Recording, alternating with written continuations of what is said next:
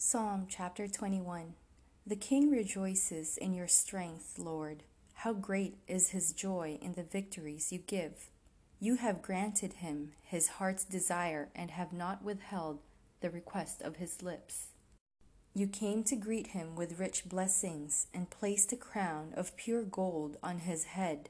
He asked you for life, and you gave it to him, length of days, forever and ever.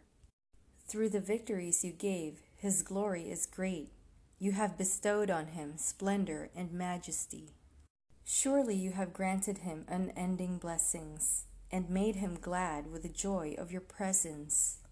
For the king trusts in the Lord. Through the unfailing love of the Most High, he will not be shaken. Your hand will lay hold on all your enemies. Your right hand will seize your foes. When you appear for battle, you will burn them up as in a blazing furnace.